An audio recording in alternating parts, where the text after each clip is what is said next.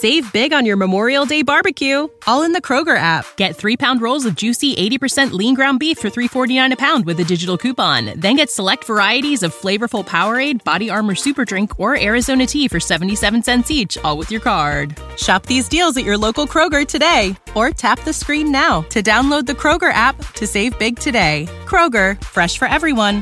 Prices and product availability subject to change. Restrictions apply. See site for details.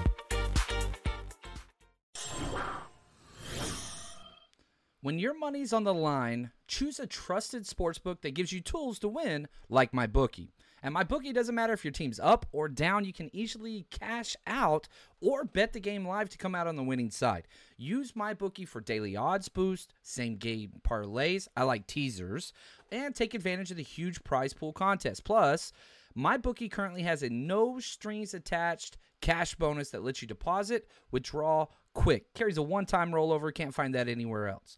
Just use promo code 49ers, 49ERS, or scan the QR code on this video right next to my face here to claim your own cash deposit bonus now. That's promo code 49ers. So try my money.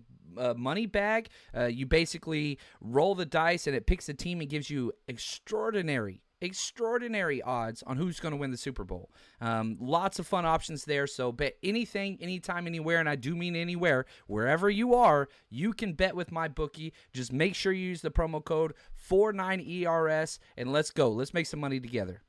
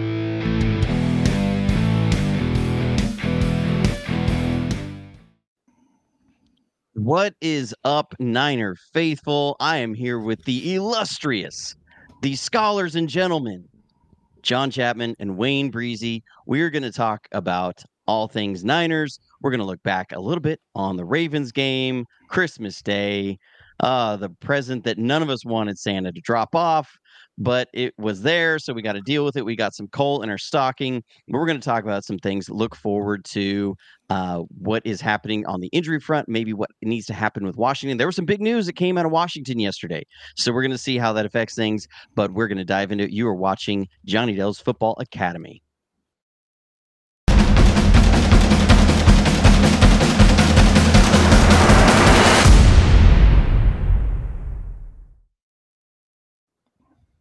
Well, let me first say, John and Wayne, thank you so much for joining us. Wayne, how was your Christmas?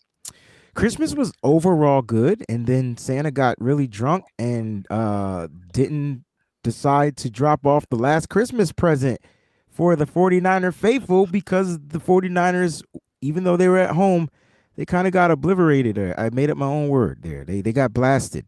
Um, but you know, watching the film, I felt good. I don't know why. Like, you know what I mean? I knew I do know why, but but after going back watching the film watching the game again, I was like, okay, because the game got messed up real quick at a certain time. But Christmas overall was great. My friends are great. My family is beautiful. Everything is just great. It's good to be here too. And John, you were at the game, so uh, tell us what was it like there at the game on Christmas? It was expensive, Johnny. Uh, it was awesome, but uh, you know, usually I always wait to buy my tickets last minute, and that's worked well, like forty times. There's two times it hasn't worked. Was the Las Vegas New Year's game, and this one where prices kind of shot up at the end. But we had a good time. The game was frustrating, but it was such a cool experience uh, Monday Night Football, Christmas. I don't know how many times that opportunity is going to be presented. It didn't go well, but still, everything that the 49ers want is right in front of them. And I got to say, man, I'm pumped. Shout out to my man Johnny for putting this together. Wayne, John, and Johnny. I'm very, very happy. I feel like it's like a, I don't know, like a Here's 1990 Johnny. trio of bad characters coming together. You know what I mean? Yeah, And I'm just like, this like what the- Revenge of the Nerds 4. Oh, there we go. Now we're talking Delta, Delta, or Lambda, Lambda, Lambda. Oh my gosh, that's amazing. I love it. Um, you know, Wayne, I, I love what you said. You watch the film and you feel a lot better. I, I did the same thing. I watched the film and and so I did a show right before the game. I think it was last uh, Friday, and I had I had watched over three games of the Ravens tape, and I was watching their defense because I was like, what is making their defense so good? One thing, a few things I said on that show was that one, if there was an argument for any other team having the best linebacker duo in the NFL, it was the Ravens. You know, we always say that Fred Warner and Dre Greenlaw are arguably the best linebacker tandem, and really the argument is not very wide. It's because uh, you go, okay, who who are we arguing here that it that could maybe be in that conversation? And to me, it was the Ravens, and that popped on film that Queen and Roquan Smith were really good linebackers and they play really well. They play that scheme really well. The other thing was I got a lot of questions. People said, you know, their their defensive line, you see a lot of sacks. Is that the strength of their defense? And I said their strength of their defense is that they don't really have a weakness. Is that when you looked at their team from top to bottom, especially on film, they played so sound in s- the s- in the defensive backs, the linebackers, the defensive line all together they were playing their scheme really really sound and i and yes their defensive line was good but i didn't see it as like this overwhelming force. It was when you mix that with really good linebackers with a really good back end you have a really good defense. That being said i also was showing some clips that i thought uh, if we had them in base defense that we could hit them over the middle on some passes and that's exactly what happened. We hit several early chunk plays to uh to george kittle in against their base defense and i said we we're going to have some openings in the run game and it was going to be around the b gap and because that's where the where the rams were able to run and we hit some big runs right in that area. You know the the things were going well it was the turnovers that just absolutely killed us and one thing that stuck out to me was how quickly that game flipped and got out of hand. You know when you when you're watching just the offensive tape it was like here you come out of halftime four plays and on that fifth play they were down by three scores you know by the fifth offensive play out, out of halftime they were down three scores and and and the game was just out of hand at that point so um john you know i know you you dive through the film all a lot with on this how did you feel coming out of out of it and watching the film you know, I felt like they saw something like you said that was very clear advantage. They wanted to get them on base personnel and then go to an empty set offensively. That was like Shanahan's what he wanted. Um, and it worked. And you moved the ball very, very well. The problem was that's also where almost all the turnovers came from. Three of the interceptions came with no running back, you know, back there to pair with Brock Purdy. They was split out wide. Even though Christian McCaffrey played every single snap of the game, which I think was another mistake. Not that CMC being out there is a mistake, but Kyle didn't want to use him in the running game near as much. And I, I think that that came back to get them. I really felt like the linebacker tandem of the Ravens paired with amazing safety play from Kyle Hamilton. That was kind of the difference maker. Uh, he had, you know, the Talanoa Hufanga game, and we didn't have our Hufunga. Instead, we had Ji'Ayir Brown, which I thought had his worst game so far as a pro. And so we couldn't do that kind of triangle defense to leverage against some of those players. And I think that cost us. Um, but the schemes and all those things were fine. You outgained them by almost 100 yards. You moved the ball fine. Um, and that's without the penalties too. They moved the ball. Five, you know, first downs of theirs came from penalties. So schematically, player wise, all those things were fine. Kyle kind of outsmarted himself. So the turnovers put us in a huge deficit. Special teams didn't help. And at the end of it, whenever you're playing against a good quality team, I would argue probably the best team in the NFL after seeing what we saw, 49ers just came up a little shy. Yeah. Wayne how did you feel about how we uh how we played lamar jackson I mean, I, I thought overall they played him well. I mean, 255 yards, 45 yards on the ground. I mean, that's that's textbook. He's that's a standard quarterback stat, right? Uh, two touchdowns for him. That's standard quarter. That's 49ers quarterbacking right there, right? That's what Lamar Jackson did. He he was a 49ers quarterback. I think it's more when those explosive plays happen. He only had one on the ground, and it was the one that actually gave them probably you can it, it gave them points. Obviously, they got a field goal at the end of the half, and it also gave them some juju uh, saying, "Hey, we could do some things coming out of this halftime." And I thought the Ravens and, and Lamar made the better adjustments, and I felt like the Niners just didn't adjust, and and they came out of the half a little, uh, just a little off kilter. They couldn't find a rhythm, and all night they were trying to figure out a rhythm, and I just felt like the game plan was something totally different than what you know we're used to watching and what we're used to looking at on film. And, and, and when you go back and watch the film, the reason why I said I wasn't super worried is because the Niners could have literally scored at will if they wanted to, and they chose not to because they were just doing something totally different. I mean, even on the interceptions, let's go back to that that second interception. I know we're going to talk about the first one, but the second one that was just a bang bang play made by Stevens because he knew. First of all, they were blitzing. I, I don't know if people realized that there was a double. It was like a two cornerback blitz. You had a blitz from Stevens on one side. You had the blitz from Marlon Humphrey on the other side. That's why Marlon Humphrey was even in position to get the pass. So it's like almost that's that empty set John is talking about. And so like it it if if the throw is made to Deebo, it's literally a touchdown. He's 30 yards from the end zone with one guy to beat, mm-hmm. and I think the one guy was uh, a Williams. He probably would have ran Williams over into the ground, and you're looking at a touchdown. So like these plays were there to work. They just I don't want to say they were poor executed, but I mean you got to tip the hat to Stevens on the Ravens defense for just knowing to play and that second interception to me was the game changer because it's like, dang, they're taking away our strength, getting Deebo into space. And I think because they kept trying to do that and they didn't go with th- that 21 person, which they ran a lot, they didn't kind of like take advantage of the 21 personnel. I just felt like we didn't run the ball enough, and, and unfortunately, we ended up on the, the wrong side of the sticks. Yeah, and, and that was an RPO sort of play. You know, we, we was you could see Brendel was out there run blocking um, on that play, and so they had a handoff. He pulls it down because he's seeing the blitz, and Purdy was. You know, you could see it out of the corner of his eye, and he he turns to throw, and it gets batted up.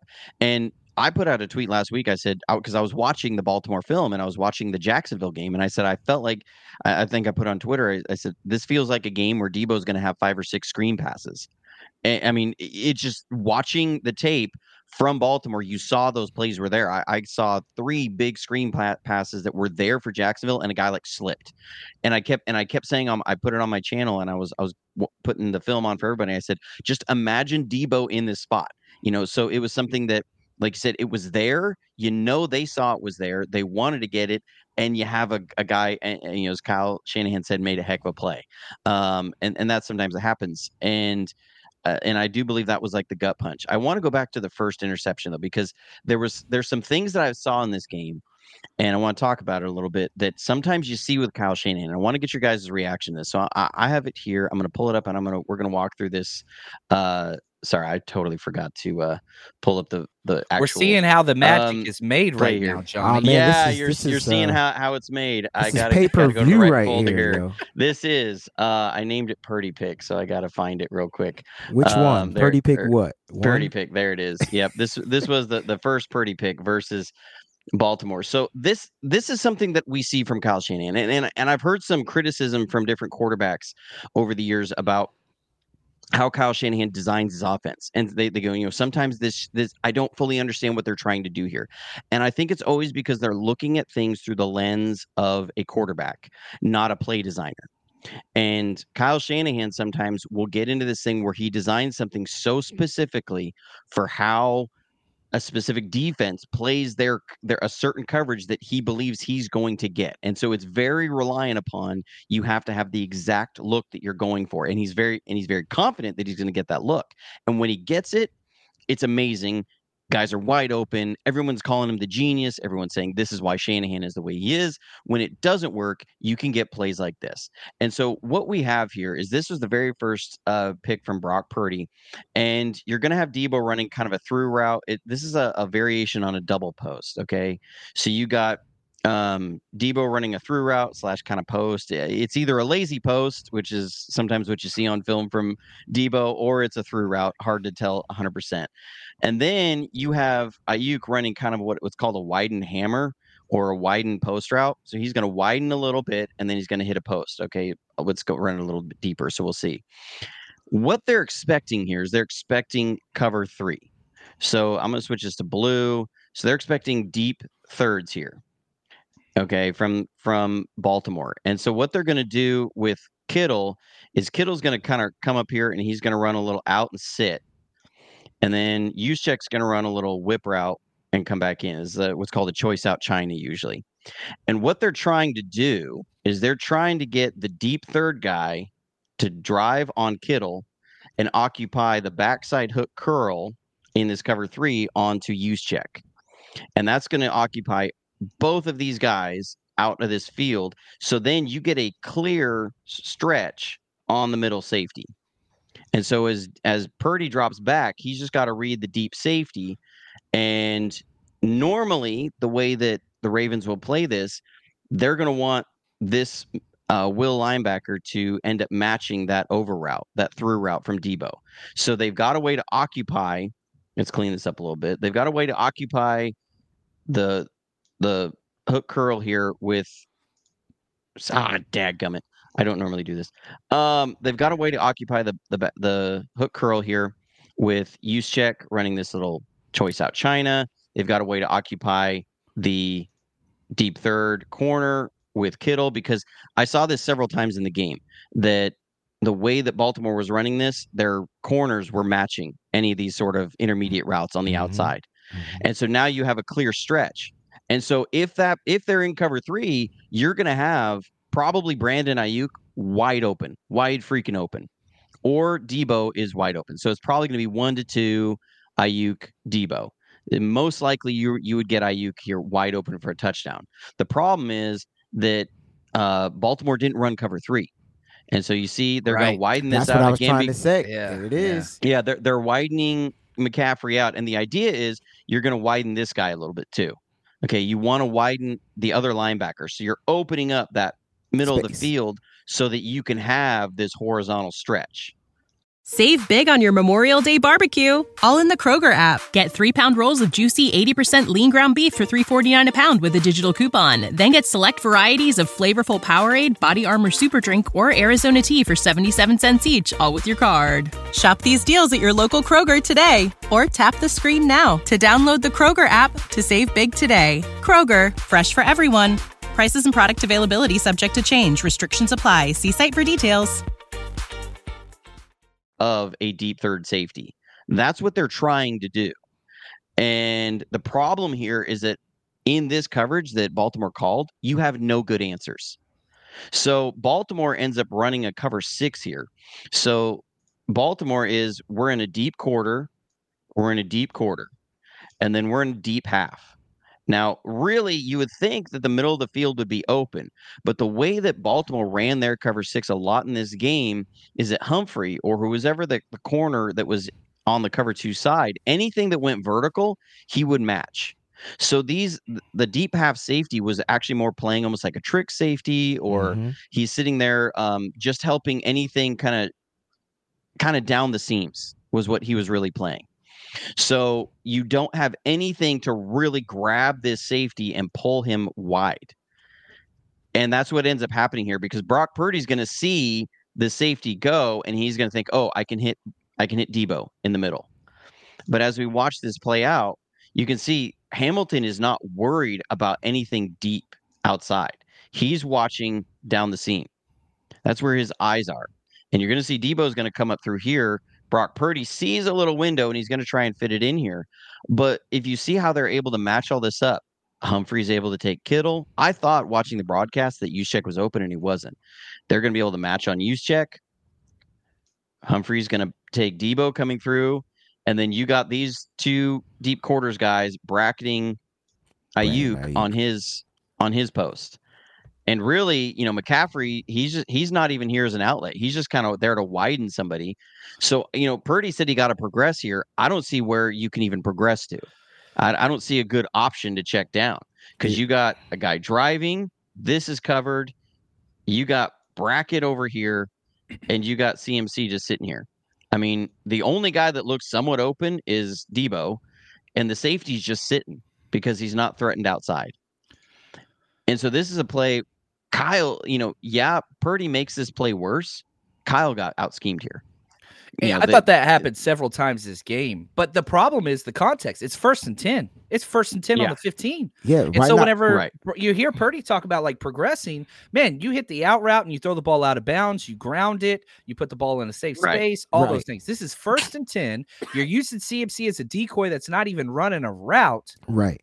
And he's not even in the backfield. So the illusion, and this is why I think one of my biggest problems with Kyle and the scheming and all the things going on right now, when you take away the threat of running, those linebackers get to go straight to their kind of, you know, drop sets and pay attention to the routes. They're not looking in the backfield. They're immediately opened up to Kyle Juszczyk and Kittle on that two by two side that way. And it's just like, man, you are giving them the answers to the test. And that's what's driving me crazy. And so that's a first and 10. If it was third and 10, Brock wants to force that throw in, that's one thing. But he didn't recognize, you know, it it, it was it was kind of like a modified cover six on the back end whenever the corner didn't drop. And it was open. Like if you throw that ball to Deebo whenever he's in his break, it could have been a thing, but he didn't recognize the coverage fast enough. He even said that in the presser. He's like, I should have Right. recognized his quarters covered to that side. And so yeah, it, that's the thing. Don't put the ball in jeopardy on first down. It's your first play in the red zone. It's first and 10 from the 15 in the first quarter of the first drive. Not one run and play. and you had you had just moved the ball really well, and your defense had, had forced Baltimore to three and out. You know, uh, and and and this is the criticisms that we see from. I keep pointing over here because I'm pointing at my other screen that I was using to break this down. But um, Point at me all you is- want, Johnny. Bring it, man. this is this is the criticism we see from uh, especially like you know guys like JT O'Sullivan or maybe Chase Daniel. You know, they will talk about the the design sometimes of the 49ers offense that they don't like it as a quarterback. Kurt Warner has said this, you know, going back to the Jimmy G days. Some, he's like, sometimes I feel like it's it's drop back and and then turn around. This guy's going to be open. And when you start looking at the play design, if they're in cover three again, that is a beautifully designed play against the way the Ravens play cover three, but they weren't in that. And sometimes you feel like, you know, with Kyle Shanahan, it's kind of like I almost compare it to, you know, when you have like a guy like Patrick Mahomes, that sometimes Patrick Mahomes will put the ball in harm's way and do things that you know, when you when you really stop and think about it, you go, that would drive you nuts the way he he can do some things, especially like the last game they played. But then he does so many other things really, really well. You completely overlook that sometimes. You know, do we take that same approach here with Kyle Shanahan and say, you know what, I'm willing to overlook that because so many other times, so many other games, you know, he's he does this sort of thing and calls it at the exact perfect time.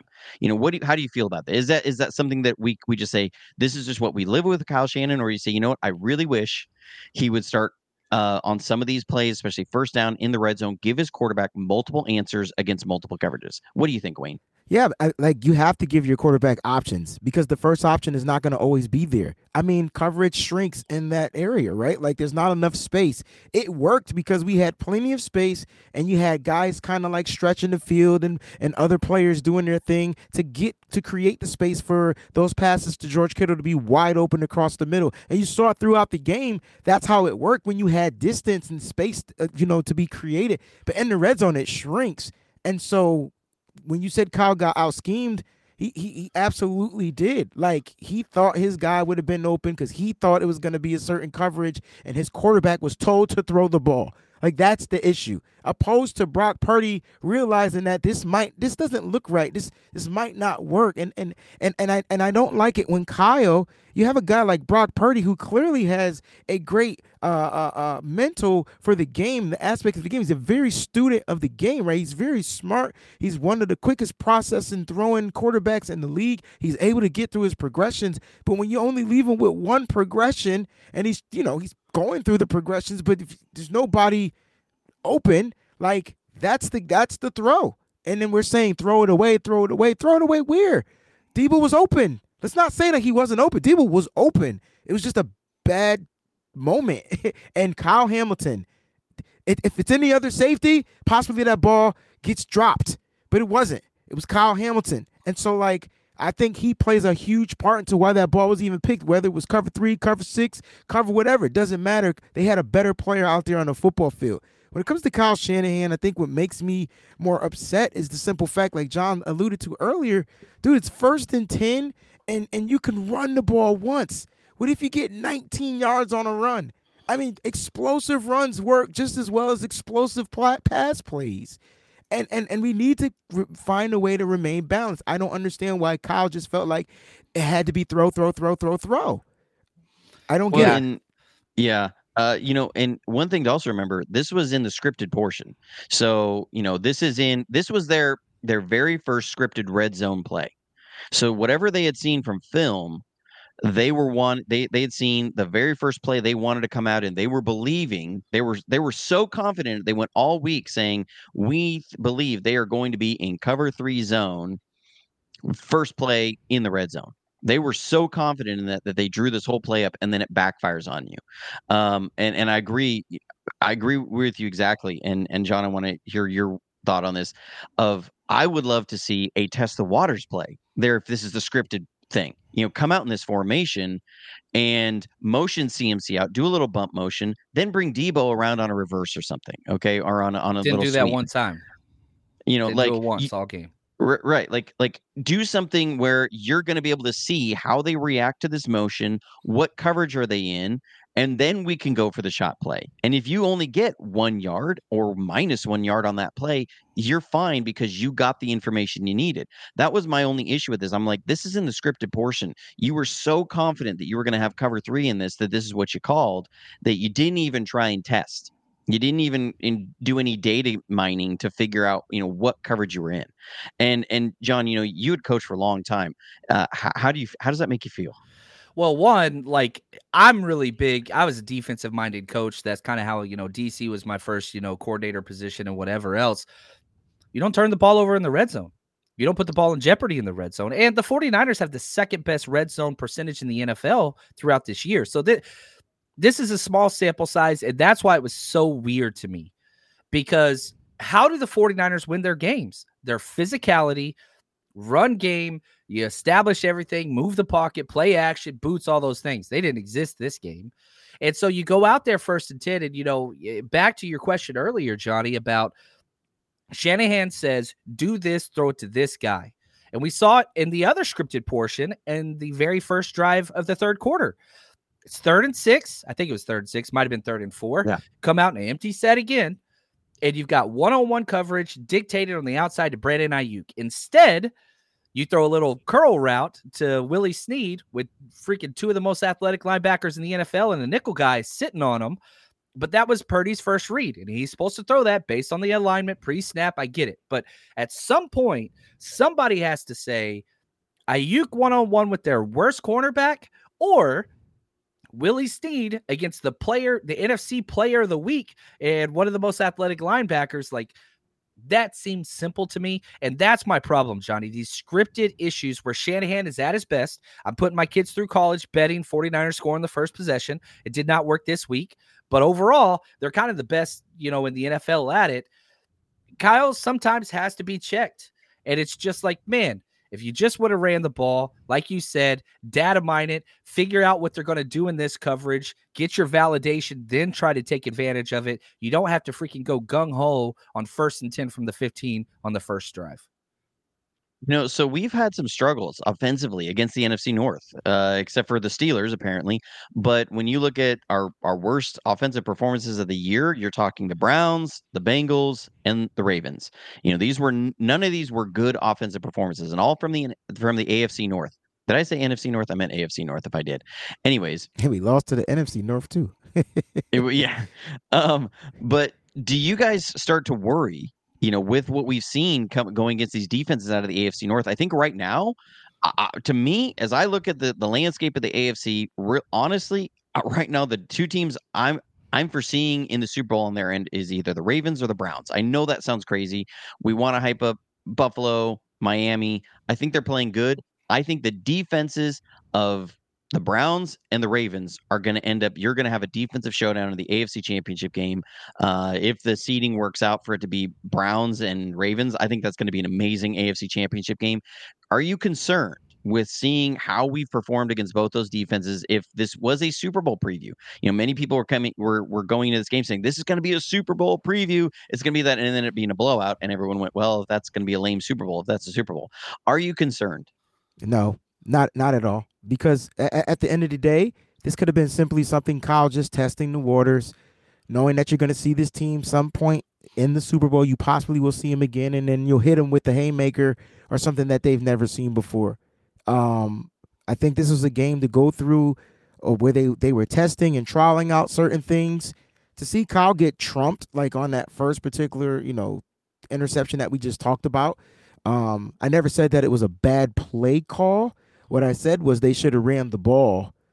Period. You can live for another throw. You can. There's plenty of other high percentage calls you could have done. Um, Deebo runs a route. He's open for a split second, and the window shrunk. It's kind of like what it is. But at the end of the day, I don't think they have to worry about any team in the NFL because the only way the Niners lose games is if they lose games. Like they literally lose these games when stuff isn't clicking, right? When they're not uh they're not in a rhythm when they're not just doing things properly right we kind of know what these other teams were we we know what uh, the Baltimore Ravens are. They're going to be a defensive team with Lamar Jackson, right? You don't necessarily have to worry about anybody else. We know what the Cleveland Browns are. They're going to ground and pound the ball, and they're going to try. Now they got a, a, a, Joe Flacco as the quarterback, so now they're going to throw the ball, right? They're going to get that ball down the field. He's a big time thrower. So you kind of know what these teams are. They're defense, but the Niners are defensively too, defensive too, and they have to find, you know, they have ways that they can I feel like can trump these defenses. I I I believe in Kyle and I believe in the players that much. Yeah, I'll say this. There's two defenses I don't want to play against. It's the Minnesota Vikings, who are a half game out with Brian Flores. What that dude's doing right now is from a film perspective is about as fun defensive tape as you could watch. Oh yeah, uh, I, I think I mentioned that uh, I, on my my show before the the Ravens. I said you know watching the Ravens and how sound they were on defense was the second funnest film I watched, other than Brian Flores, because what Brian Flores is doing yeah. is so creative. I mean, you think that they're playing that. man on all these different blitzes right but he's coming up with all these these interesting zones and the rules that he's got to have for his zones on these things are amazing because you just watch what they they do and you rewind it 10 times and go they're playing some sort of zone they're it's hard to find sort of zone here, and it's fig- it's hard to figure out what the rules yeah. are. Like that's what's actually fun. It's like a figuring out a puzzle. But yeah, sorry, go ahead. Not, I'm not worried about the Vikings. I'm just saying, just from a defensive perspective, I think the two is the Minnesota Vikings and then the Cleveland Browns. Now, can Joe Flacco make it that far? We'll see. They're the five seed currently. Um, we'll see. But eh, I'm not worried. Here's what's crazy. I'm not that concerned about the Baltimore Ravens. Are they a good team? Are they the best team? Sure.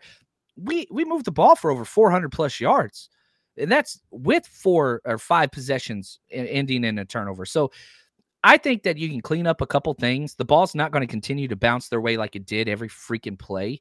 Uh, the penalties, the horrible officiating, that's not going to be replicated again, but it does seem to happen a lot of 49ers games. So, you know, my cause for concern, I don't give a damn who we play. If it's, you know, the 85 Bears in the Super Bowl, you put me in the Super Bowl, you give me a one game sample size odds be damned. I don't care. I'll take our chances. I know Kyle hasn't fared well in the big game, but you get me in that game, I'll take whatever it is. You know what I mean? I don't care who it is. And I don't see anybody in the NFC standing in our way. There's no. a there's a, a, a Cowboys fan in one of y'all's channels. I don't know if it's you you John or you Wayne. There, no he's he's thing. popping off in the chat in in uh, one of your channels, and he's high on something because he keeps thinking that they they want to face us in the playoffs. Uh, How'd that work Dude, the last? We're, we're, we're living, all, we're da- living rent free in your head if you're uh, on one of our channels. Da- so, Dallas can't uh, win on the road. That's number one. Ever. So, that can't. And, and and and and on number two, if the 49ers had to go to Dallas, which they won't, they would beat him again. So like he he doesn't want the smoke. He, he needs to figure they out. They don't they don't match up against the the 49ers. They're yeah, not no. in the same they, class. They, they are they not gotta the figure out how to beat the Detroit Lions this week. That that's what he needs to focus on. Timothy, yeah. go jump into a Lions chat and see if you can get some intel from them. There we go. we got you, Tiny uh, Tim. We're glad you're here. Subscribe, buddy. I want to get to a couple super chats here. Uh, thank you so much, Kevin Johnson. He says, "Can you find gentlemen give us your explanation on why Kyle's fourth quarter when trailing is so one-sided? I feel like if Kyle isn't rolling by then, he seems stuck on plays. You know, they they put up the graphic. Kyle's like one in thirty-two, something like that, when trailing by more than eight points in the fourth quarter. Is the worst. He's the only coach that hasn't had a win. Uh, I think that's actively coaching that hasn't had a win in that scenario. Why is that?" Well, got, I, go ahead. I mean, it's it's got to it's got to be his philosophy, right? Like Kyle has an explosive scheme that if executed properly, because that's what it comes down to with Kyle Shanahan, the execution basically, because he feels like every play call that he calls is going to be for seven points, like six and then the extra point, like every time they step onto the football field. And when you go back and watch the film, you'd be like, "Dang, if this person made that block, or if if this this happened, it probably could have gone." We just talked about on that second interception, like if the ball wasn't tipped, it was getting into one of the most explosive players in the NFL's hands, and he just had to beat a one on one. That's Kyle Shanahan. I feel like he thinks his team is just gonna come out offensively and like just take a crazy lead, and it is what it is. And kind of when he plays with the lead, they don't lose. When he doesn't have a lead, though, he's eh, I don't think he's that type of play caller can kind of like figure it out. Maybe his stuff needs to be simplified when we're losing just a little bit. Like simplify it. Just have a uh, have a check down. How about in front? Of Brock Purdy opposed to the side of Brock Purdy. So he could just float it right there. You know, just little things uh, you know, to kind of get some juju and get back into a game. I don't know why that stat is like really that's a bad stat. It's terrible, but I think his mindset is that we're not going to be trailing in games. So, yeah, it, that's fair, but sometimes things go the wrong way. And so I went back after the three game loss and I charted every single play call in the fourth quarter overtime when it was with the, eh, within eight points. Okay. So one possession games in the fourth quarter, whether the 49ers are, were up or down. And so for a two year stretch, Kyle Shanahan had an 85% pass call rate when it was a one possession game in the fourth quarter and overtime. That's simple to me. Um, like the panic mode that he gets in in pressure situations, and you see it on the sideline. And I love Kyle. He's my number one head coach. If I could rebuild a team start to scratch, Kyle's my number one pick. Um, but this is the flaw. Now you almost broke the record for most consecutive games by winning, you know, 12 points or more mm-hmm. uh, with six consecutive games. That was awesome. But at some point you got to win from behind. And even whenever we saw, I think we saw this in the Bears game when we were up three points in the fourth quarter, he still kept passing. Like you got to be able to rely on the run. It is consistent. It helps your defense. It calms everybody down. Play the odds. It's how you build this team. It's how you built this team. So rely on the run. 85% passes in one possession games in the fourth quarter overtime.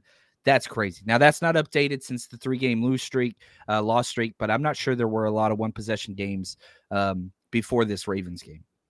Yeah, I, I think you hit the nail on the head. It's not the way this team is built. When you look at the offensive line, what have they always waited towards? And I always point to Mike McGlinchey. Okay, he was he is the only first round investment in their offensive line. And what what what do we always see from Mike McGlinchey? What do we always say about Mike McGlinchey? Run He's blocking. a fantastic run blocker. run blocker. He is a below average at best pass blocker. I think that is an encapsulation of how Kyle Shanahan builds his offensive line. And so when you are in a situation where your offensive line has to drop back 15 times in a row or 10 times in a row or even five times in a row, that is not looking good for your quarterback. It's just not because these guys are not good. They don't practice it, they don't rep it, they don't they weren't drafted because of it as guys who can drop back. And so you always see this, always, always, always, like you say, it becomes so predictable. You're dropping back, and it's like you see the, the, the quarterbacks every quarterback we've had it's they're almost going into panic mode because within two and a half seconds there's a guy in their lap. And it becomes so hard to execute and it becomes so frustrating and then it's putting your defense and it snowballs and it does all these things. And that's why again Kyle Shanahan it's it's great when you're when you're running the running ahead but it's so hard especially I think that's why it's so um so weighted but I I, I also want to bring this up you know Mike Sando here on Twitter had a gave us some really good perspective on this. I'm going to uh, zoom in on this so we can see a little bit better. You know, regarding the 0 and 38 down eight plus in the fourth quarter, all teams win seven percent of the time. That's the winning percentage. The best in the league is Kansas City. Not surprising, they're built to throw the ball. So when they're in a throw the ball situation, they can do better than everybody else. And they also have that, you know, Mahomes kid. Uh, I hear he's going to be pretty good. And Green Bay was after that, and you know they had that Rodgers kid for a while. He was pretty good. When you look at Seattle, is then next in there. They're one in 38. Carolina one in 58. Indiana one in 36. And when we talk about, you know, he's the only one without a win, okay, we can say that, but you know, there's a lot of teams here that only have one win. Baltimore two and 22. same sort of they're built very similarly to the to the 49ers. Uh, Dallas, two and thirty-seven. So there you go, Timothy. Uh, Dak is two and thirty-seven, went down eight points. Um, and and so you know, I think there's also a perspective there of that. Very few teams. It's really hard to win when you're in that situation, especially with the kind of parity that's in the league. And then when you add that on top of a team that is built to run the ball, now I that's why you're 0 and 37, 0 and 38 now. Um, you know, trailing in the fourth quarter. My thing is, I wish there was just one coach that could have like three like buttons a game where it's just like one coach just sitting up there in the booth, and whenever he pushes the button, Kyle has to call a run play just three times, just three times, and whatever happens, Kyle gets cut off. It's a run play, whatever Brock wants, and that's just what we do. Like just kind of like the golden tickets with America's Got Talent. You know, they get they get one one per season. This is the one. All right, here I'm Run calling. play. I'm vetoing Kyle. It's going to be a run play. Run play three times. Give give it to Jane from payroll or Joan from payroll. I want Joan Oh, from go. payroll. Come on, Tom. to Sulu- have it Tom right there. Yeah, there we go. Uh, another super chat here was uh, good news is Browns and Ravens would face off early in the playoffs. Also, that physical Ravens defense everyone is praising will be will be PI against league darlings like Allen, Mahomes, meaning they're going to get called for a lot of pass interferences when they go against, uh, you know, some big name quarterbacks. How you guys feel about that? Is is Baltimore's Raven is is their Ravens defense a little overbloated? Uh, uh, Did they fill up too much on on Christmas ham? no, I, I, I, I mean, they they are physical, but um, I mean, they didn't get they didn't get too many penalties in this game playing over physical. I, I just don't think the Ravens play well in the playoffs, just like the Cowboys. like, so yeah, what's Lamar have? One playoff win his yeah, entire career. I mean, he he. Wins I love ag- Lamar though. I'm Right. not trying to. He listen. He, he he he and, and he what, what he's twenty and one against the NFC during the regular season. Listen, I'll live with that record, but if he can't win in the playoffs, what's the problem? I know Brock Purdy can win in the playoffs though. So like at the end of the day, we look at this game, we got our butts smacked. Okay, oh well, did we make mistakes? Yes. Was Brock Purdy the worst person on the field? The major- yes, that it was bad. It was it was terrible. No matter what the context is, Brock throws four interceptions. It's hard to win a game when you have four Real hard. turnovers. Very hard. Like it's very hard. So unfortunate. And the crazy thing is, even with three of those turnovers, we were still in the game. Yeah, So like it's four it- point it- game. it's it's amazing, right? But at the end of the day, look, the Niners got their butt whipped, and and it's really like you know Fred Warner said it best. He says, "Look, we're not looking for seeding. That's not the goal. The goal is to win the Super Bowl. Now you can't put your worst stuff out there and expect people to believe you're going to win the Super Bowl. But I don't think the Niners were even at their worst. It the game plan itself just seemed a little off kiltered." When you run the ball 18 times, and I understand, Offensively, yeah, offensively, and I defense and I, was fine. it was fine, but it was on the field too much, and they started making bonehead plays. Yep. So like, Yeah. you said the snowball effect. So at the end of the day, you know, as a 49er fan, we're fine. We're gonna be fine. It was an AFC game. We got beat on national TV. Let's go and dominate these next two NFC teams. I think that's what it comes down to. Yeah, I, I didn't see anything coming out of here going, okay, you know, somebody's uh fi- figured out the blueprint. This wasn't like how Philly fans and Philly reacted after we absolutely curb stomped them. This wasn't, you know, a situation where it's like, oh dear lord, the blueprint's out. This is how you beat us. And I, I don't, I don't see that. You know, there it, it's not on film. There's no systemic problems that I'm seeing. Um, these are just, you know, it's a bump in the road, and you move on. Now, one thing coming out of the game as we move and forward and look forward to the Commanders now going out to FedEx Field, uh, there's some injuries that are piling up. You know, we got Trent Williams. They're not sure. We we when he had the when Kyle had the last press conference I saw, uh, I didn't see you know any major update on Trent Williams. You got Aaron Banks is dealing with the toe. You got uh, it was uh, didn't Brendel go or uh, somebody else went down. As Feliciano went down as well, or Jaylon Moore, excuse me, had the concussion and now Ji'Ayir Brown is looking like he's got a knee issue. Um, you know, you, add that to Hufanga is you know obviously, obviously out for the season. How are we starting to feel with some of these injuries? AA, you know, we don't know what this what the status is there. It's kind of this.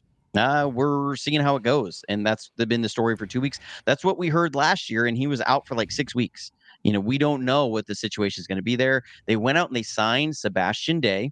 Uh, you know, so to me, that says that they're more concerned that they're not going to see him within within the next three weeks.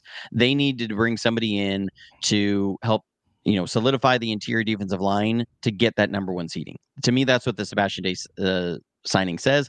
When I put it in the notes, I almost said Sheldon Day, and then I was like, wait a minute. That ain't the right player. Uh, that was the guy who left the 49ers. Um, but, you know, how do you feel with the injuries coming up? What are your biggest concerns out of all those?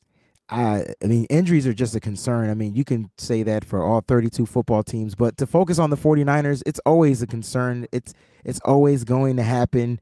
Uh, it's just the timing of it. I'm more I'm more upset about the timing of when the injuries are starting to happen. Is he's like a lot of the players played pretty much injury free.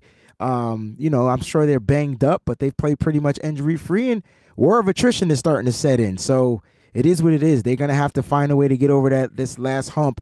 I don't think the injuries are that serious though. Um, I think when it comes to Arik Armstead, they're monitoring it properly because of what happened last season. So since they went through what happened last season, they're probably like, hey, let's go get Sebastian Joseph Day. Let's give him some more time to rest and and heal up so he's good to go in the playoffs because Arik Armstead was probably one of the best defensive players in the playoffs uh, last year for the San Francisco 49ers. And I think they want him to get back to that level of, of playing. So I'm cool with that. Uh, Trent Williams, he was limited at practice, which is great, opposed to just not not being at practice. So I don't think the groin injury was that too severe. I don't think Brock Purdy Stinger is severe.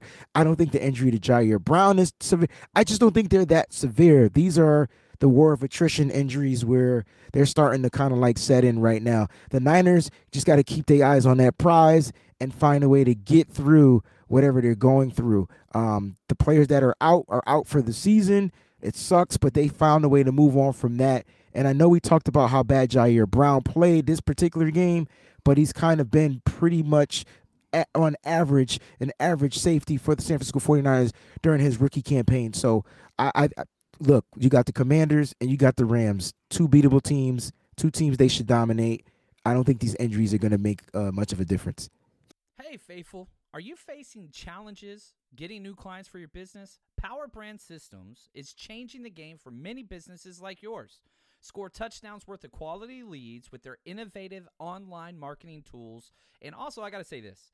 Uh, the owner is part of the faithful, close friend of mine. He helped build the 49ersrush.com, which is feeding my family.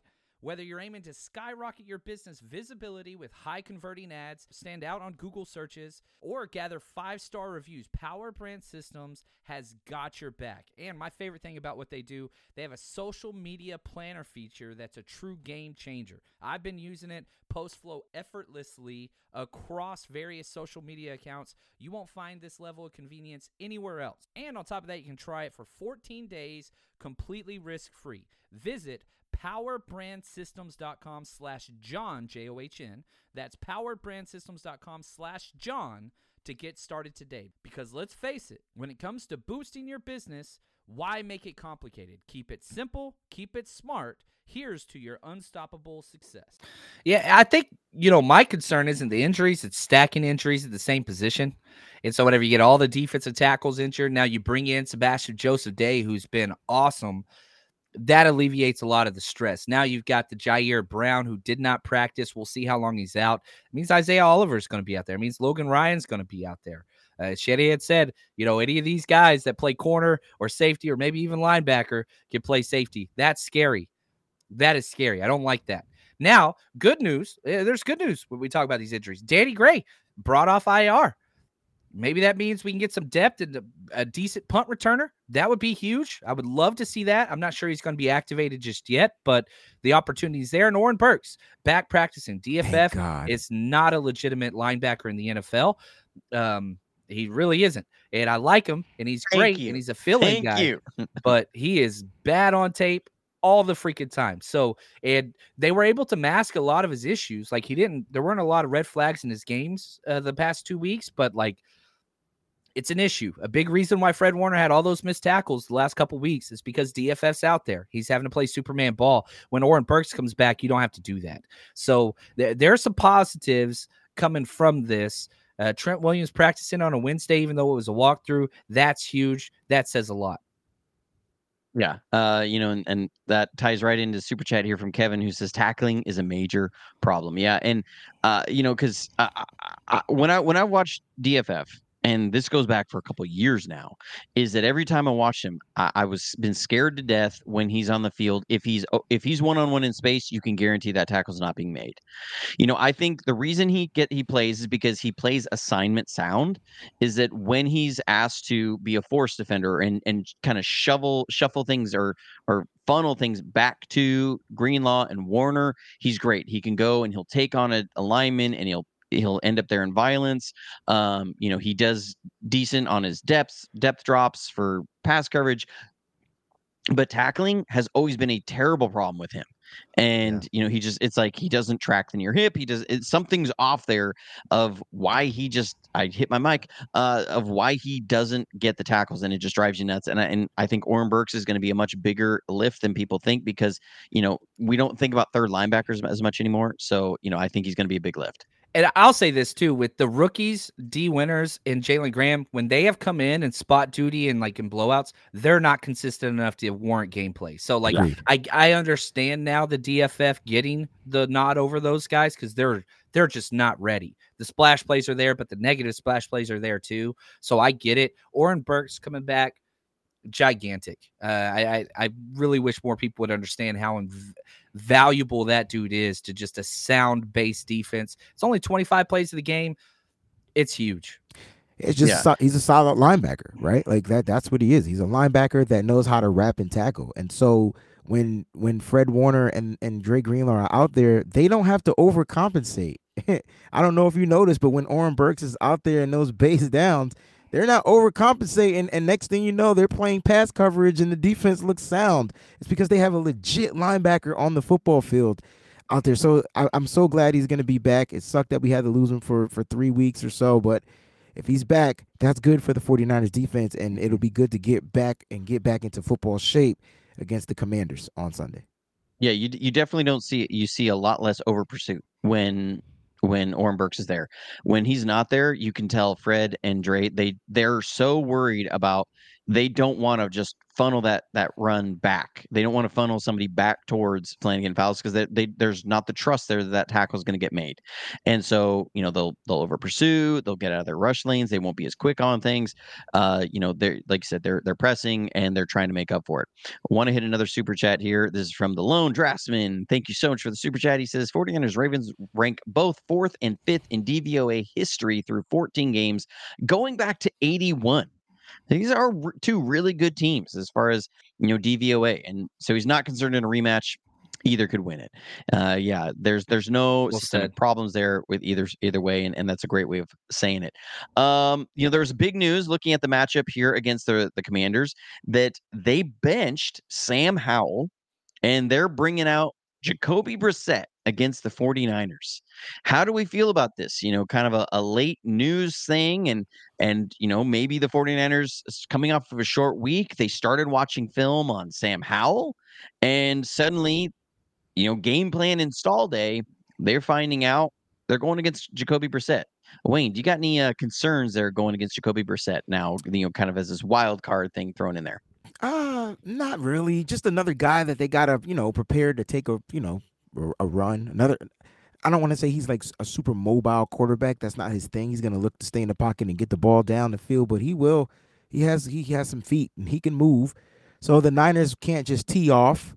Uh, like you know they want to uh, sit and duck back there in the pocket, so they're gonna have to play disciplined football again, and they're gonna have to wrap and tackle because Johnny and John I don't know how many missed sacks we had in this game against Lamar Jackson, but they were right there. Like just so so I, I get the missed tackles. There might have only been six missed tackles in this game that were recorded, but I get why people felt like there were 30 because there were some sacks that were missed just being right there. So they got to just be fundamentally sound against this guy. I don't see him throwing for 300 plus yards and five touchdowns. The Ravens, I mean, the Commanders can't even score that many points, but he did have a nice little stint when he was out there on the football field, uh, um, you know, this past weekend. So he's a professional quarterback. He's a veteran quarterback. You're gonna get that, and the Niners just got to be disciplined, and they'll be just fine. Yeah, and you know, I'll, I'll add to it. you go from playing Kyler Murray, Lamar Jackson to Jacoby Brissett. So like the mobile quarterback's there, but you've spent weeks, you know, getting ready for this. And you know, there was really only one big Lamar scramble that killed us in the you know the yards as far as like that explosive play goes. But yeah, just answer your call. The Commanders have lost, I think, six straight. They're not a good football team. Brissett's way better. Uh, protects the ball. He hasn't thrown an interception this year. He's appeared in three games. It's a better team with Brissett, but let's be honest. You're fighting for the one seed. You go take care of business on the East Coast. You do what you got to do. You're the better team. You took one of their best players for pennies on the dollar. Go do what you got to do. Yeah, put yeah. put them down, man. Yeah, put them down. Yeah, you know, I- am looking at this.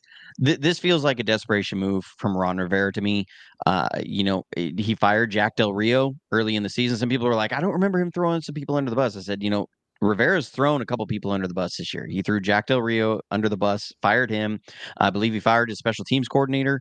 Uh, or, you know, there was another coach that was fired, or maybe it was the defensive backs coach. I think it was the defensive backs coach, something uh, that he fired.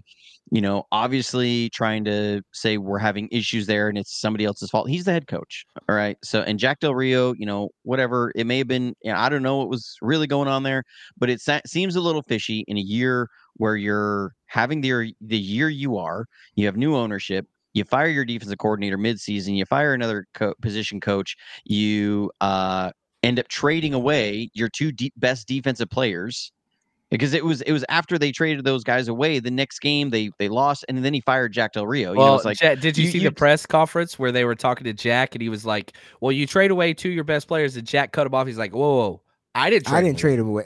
I didn't trade him away, and then yeah. he got fired right after that. Like, right? Yeah, yeah. So, yeah. I mean, kinda... you got the you got this situation where you know this this is what happens, um, and now your young quarterback who they're trying to see is this the guy for the future? Are they going to to keep him, Sam Howell, or are you going to end up investing one of your high draft picks that you're going to get this year by being so terrible in a quarterback and Rivera to. is pulling that young guy and putting in Jacoby Brissett. Like, I don't understand the move.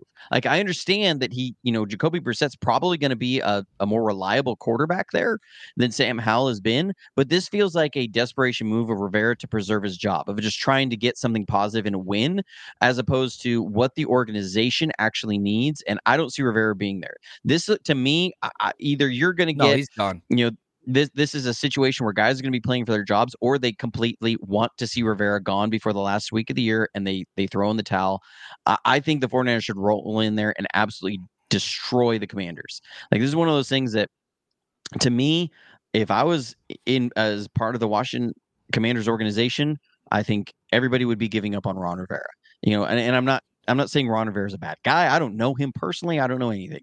Okay, I'm just saying, just reading from 35,000 foot perspective, this does not look good. And I see a an organization wanting to quit on him and walk away and just move on because there there's there's just no I don't, I don't see how you come back from this. So this should be a game the 49ers roll in there and they absolutely dominate them.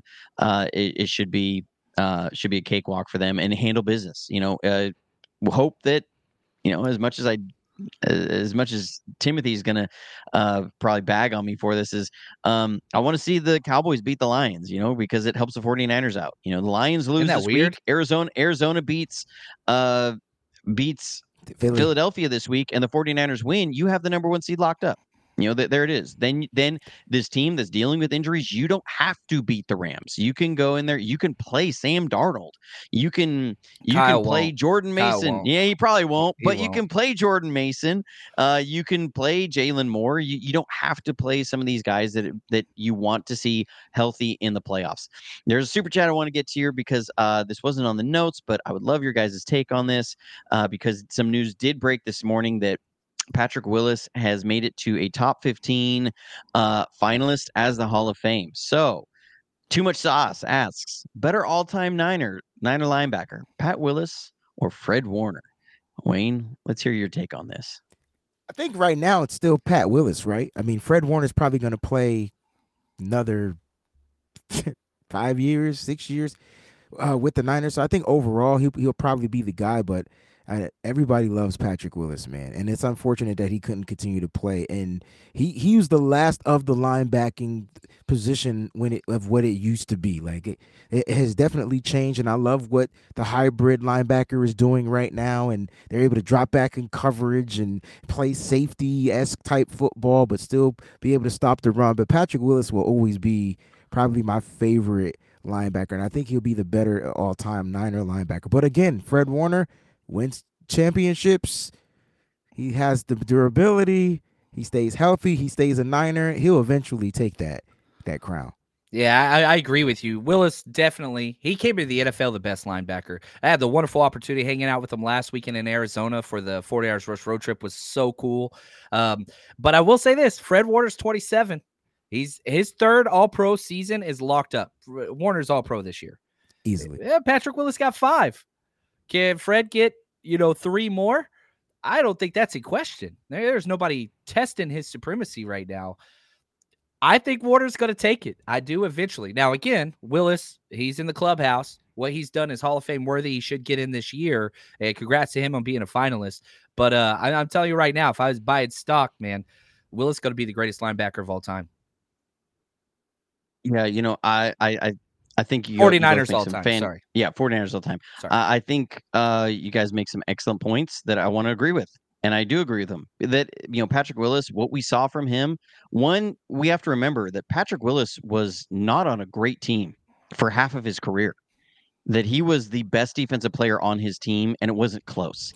and he was a guy who, who with without anybody else on as a supporting cast, you know, really Eh, that 07 defense, that 08 defense when he came in, you know, his rookie year, dude had like 220 tackles. I mean, that's just insane.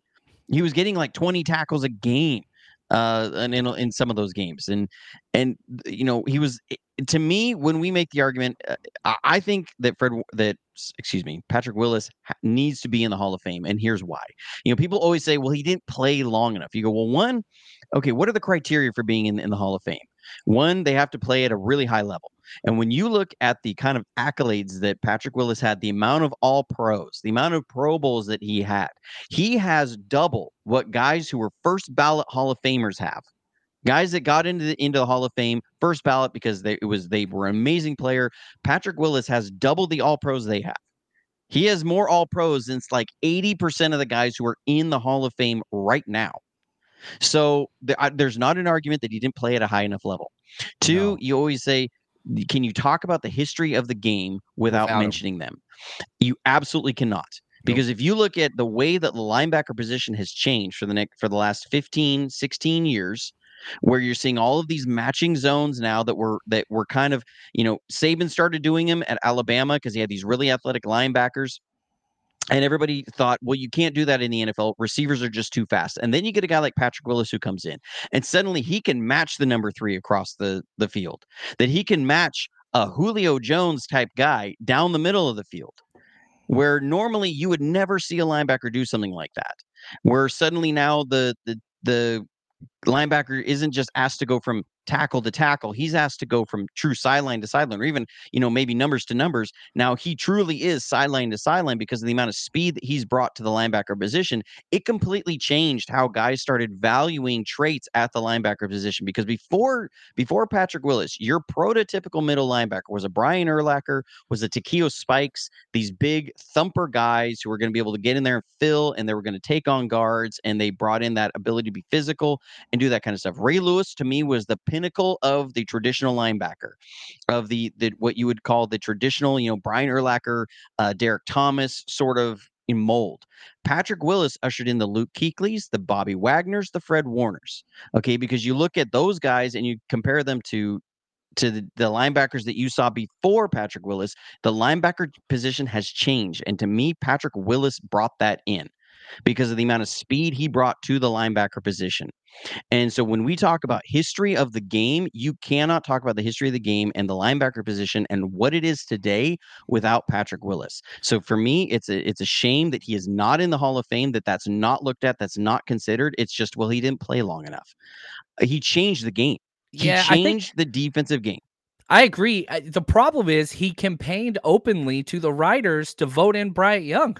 Like he marketed against himself, and I think this is a testament to kind of who he is. And then he did the same for Ronnie Lott, but then when or uh, not Ronnie Lott, I'm sorry, uh, Roger Craig. When Roger Craig didn't make the semifinalist, then you know whatever. But uh, to play devil's advocate, the, the writers would say this, and they're the ones that have the votes. Longevity, not there. Super Bowl, not there. And that's why I think he gets in now. And so some of the writers just have a chip that look, there's certain criteria that have to be met. And Super Bowl and longevity is some of that for some of those writers. And so, you know, they hold off on those things, whether rightfully or not. I hate that the writers have to say so in this because they don't anyway, I don't want to go down that rabbit hole, but he's yeah. getting this, Espe- this especially when you when you see you know even some of the writers that cover the 49ers, uh, you know the the things that are put out there. Um, you go, I don't know if these these are the people that you really want voting nope. on this sort of thing. Uh, with Lone Draftsman, thank, thanks for the super chat. He says, shout out to Dave Wilcox, other 49ers franchise star linebacker who passed away last April. Willis and Warner will join him in the Hall of Fame one day, and I, it, I, think man. that's true. You know, I, and the I, I guess to the point of Fred Warner versus Patrick Willis. Um, Patrick Willis was great every time he stepped on the field. I haven't seen quite that level of consistency from Fred Warner. We've had most of his games this year have been all pro Fred. There have been a few games he's had this year where I, I was really, you know, Cincinnati, for example, just jumps out at me that Fred Warner played one of his worst games in the last three years to me when when we played Cincinnati. He was just he was not good in that game. He was not what you would expect from Fred Warner. Patrick Willis had a high level of of uh, consistency that every from time he stepped one. on the field, day one, he and, and it came from day one that he that he was the best player on the field, and it wasn't close. And you know, maybe when NaVorro Bowman came on, like that was that was when that changed a little bit. But um, you know, he was always great every single game. And I want to see Fred have that level of consistency. If Fred has that level of consistency for the next five years, we won't be asking about this argument. We'll say, you know, Patrick Willis is great. Fred Warner is the greatest 49ers linebacker ever. So uh, get with and that. You've heard as, Fred as, say consistency is the truest measure of greatness. He got that from DeMeco, and he's repeated he, it like 20 times. Which so I think can, DeMeco got that from Saleh because I remember Saleh saying that in a go. press conference one day. He says, yeah. you know, the greatest measure of success is consistency, um, or consistency is the greatest metric of success. Saleh yeah. said that. I believe it was 2000- 17. It was about three quarters of the way through that season. Why I remember that as it's from a Johnny Dale. from Robert Saleh. It's, it's, it's it's weird. I, I can't explain it. As we look forward to some predictions here, uh, what is your give us your favorite win over Washington ever? Uh, the lone draftsman says he got I got 96 49ers at Washington, hard fought 19 to 16 win between two eight and three teams in nasty weather. Uh, that's his favorite memory win over Washington. So, Wayne, give us your prediction and your favorite win over Washington. John, you'll be right up after him.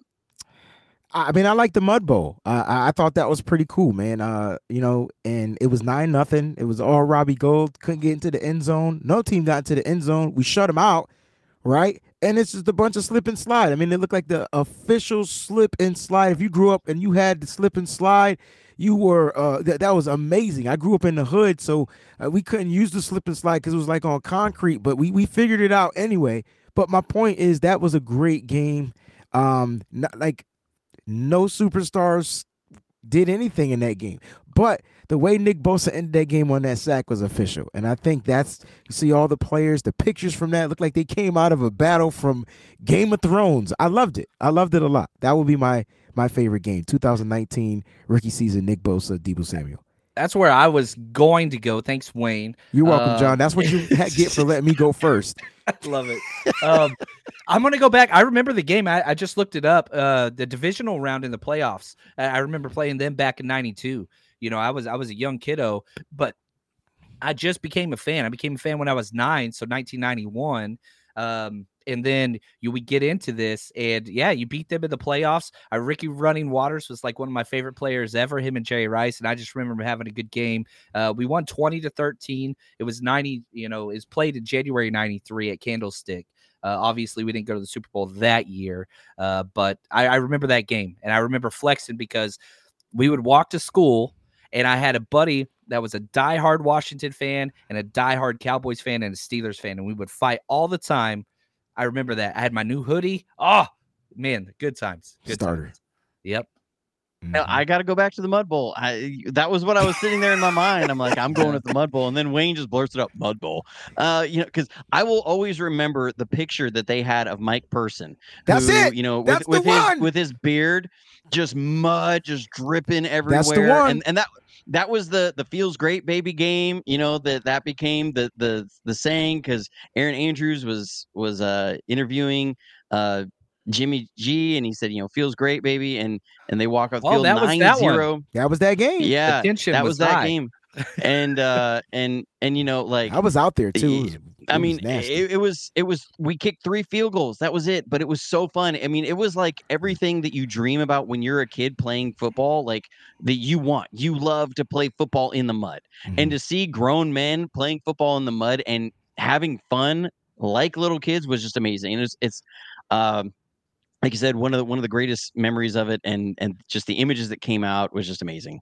Can we go back to that? Can we go back to winning with defense and not like having to put up 40 points and running the ball and field goals being a good thing? Like this defense is capable, Kyle. Come on, man. We're going full circle here. Go back to your 2019 Mud Bowl, roll, run the damn ball, protect the ball.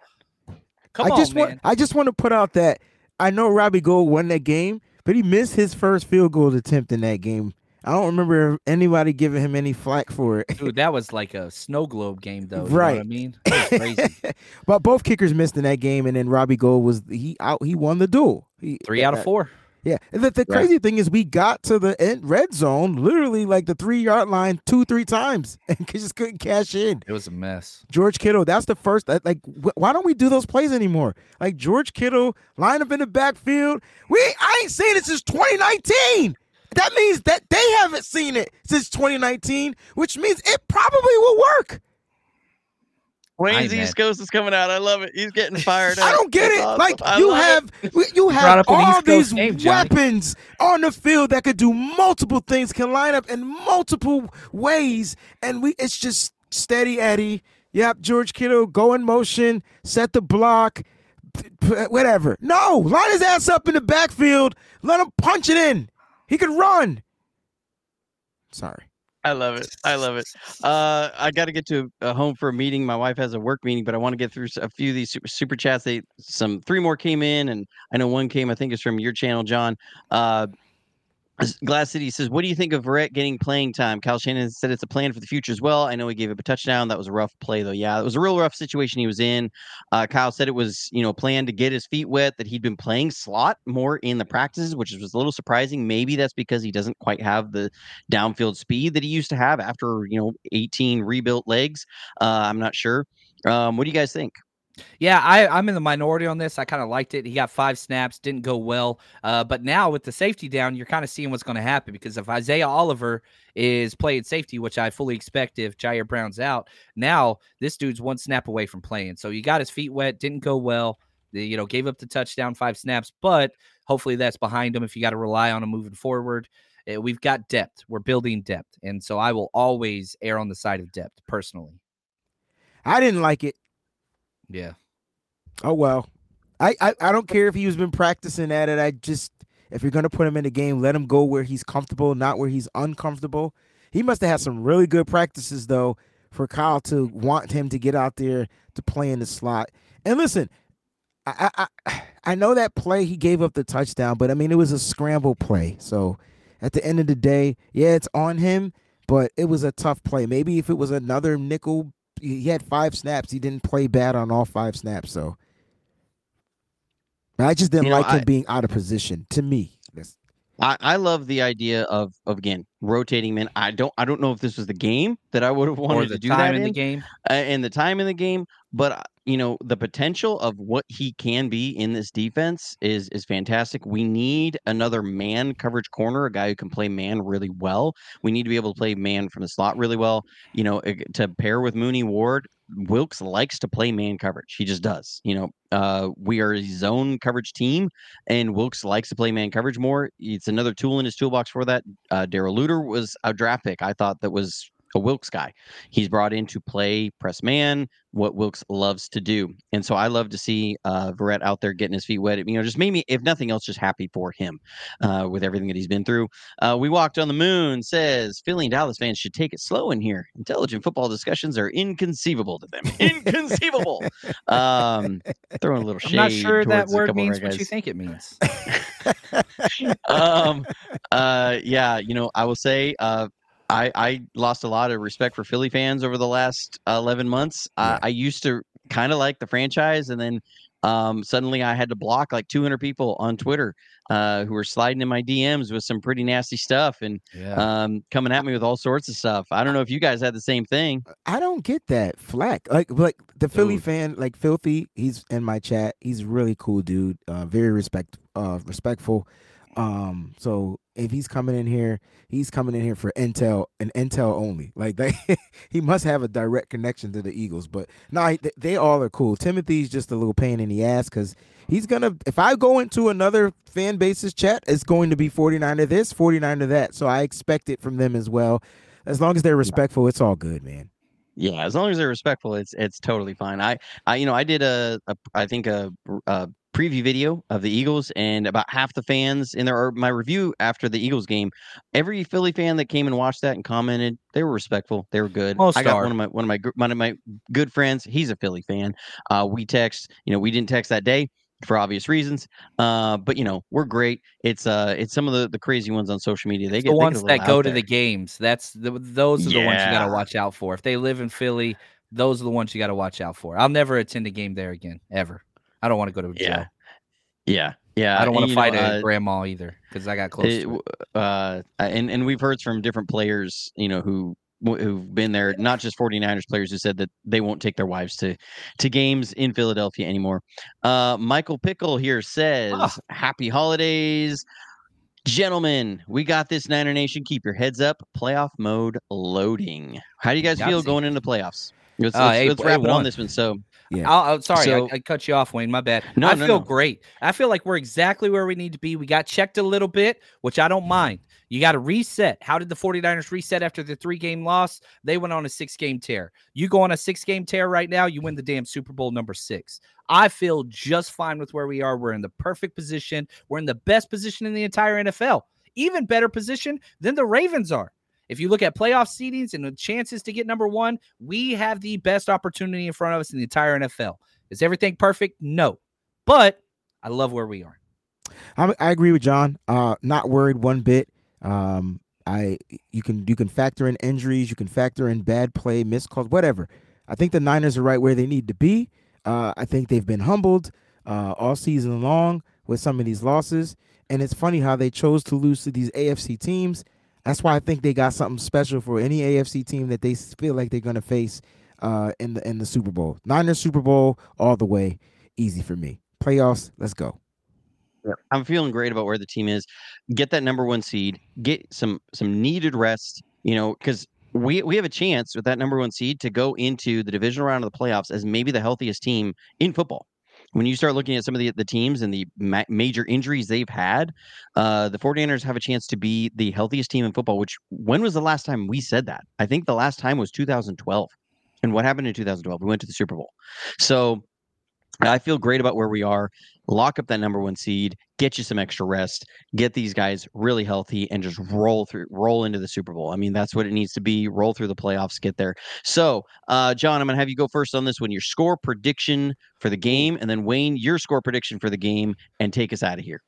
I'm going, it's going to be a little more defensive than we thought. I'm going 27 to 11, a weird score 27 11, 49ers. Um, right the ship. We're a better team. I'm going 34 10. It's a 30 party game, baby. Easy. All right. Uh, I'm going 31, uh, 31 13. I, I think I see Washington getting three scores in the game. I don't see them scoring more than one touchdown. Uh, and I, I think you're, you're right. This is going to be a 30 purdy. Um, they don't have much of a pass rush. They're they're strong up the middle, but I think this is going to be a game you see crack toss a lot. You're going to see uh, Christian McCaffrey running down the sideline, Brandon Aiyuk leading so, out man. there. Please run Um, the I- ball. I, I think you're going to see Aiyuk get hit on a couple of those big over routes, Deebo Samuel on some screen passes, and it's going to be lights out for the Commanders. So uh, thank you guys so much for joining me today and having this. This is so much fun. It's always great to talk to you guys. John, real quick, where can people find you? Ah, 49ers Rush, whatever social media, whatever. Just type in 49ers Rush. We should pull up. Uh, enjoy our podcast. And uh, I get to record with Wayne all the time. But man, Jonny, we need to do this more often, man. I really appreciate it. I agree. Yeah, this is so much fun. Wayne, where can people find you? At the Wayne Breezie everywhere. You might even see me on a billboard soon. So yeah, the Wayne Breezie one of your best 49er content creators, man. I let I just love talking about this team. Capital T. It's it's one true. It's true. I mean, that, that, that's yeah, that's not even that's not even ego. That's just a fact. I mean that that's like saying that water is wet. So uh thank you guys wet? so much for being so thank you so much for being here. Uh and as always, stay safe, stay healthy, and go Niners.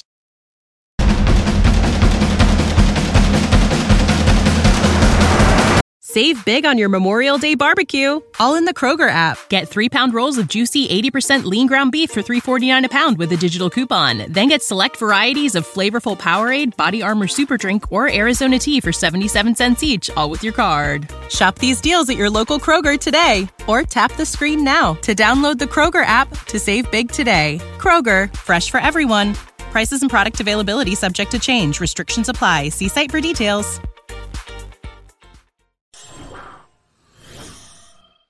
When your money's on the line, choose a trusted sportsbook that gives you tools to win, like MyBookie.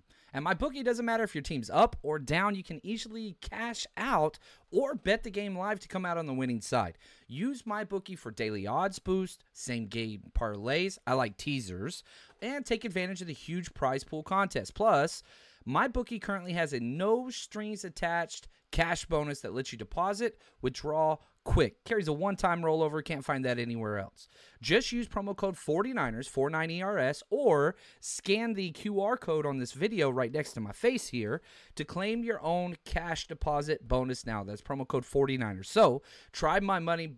Uh, money bag. Uh, you basically roll the dice and it picks a team and gives you extraordinary extraordinary odds on who's going to win the Super Bowl. Um, lots of fun options there. So bet anything, anytime, anywhere, and I do mean anywhere, wherever you are, you can bet with MyBookie. Just make sure you use the promo code 49ERS and let's go. Let's make some money together.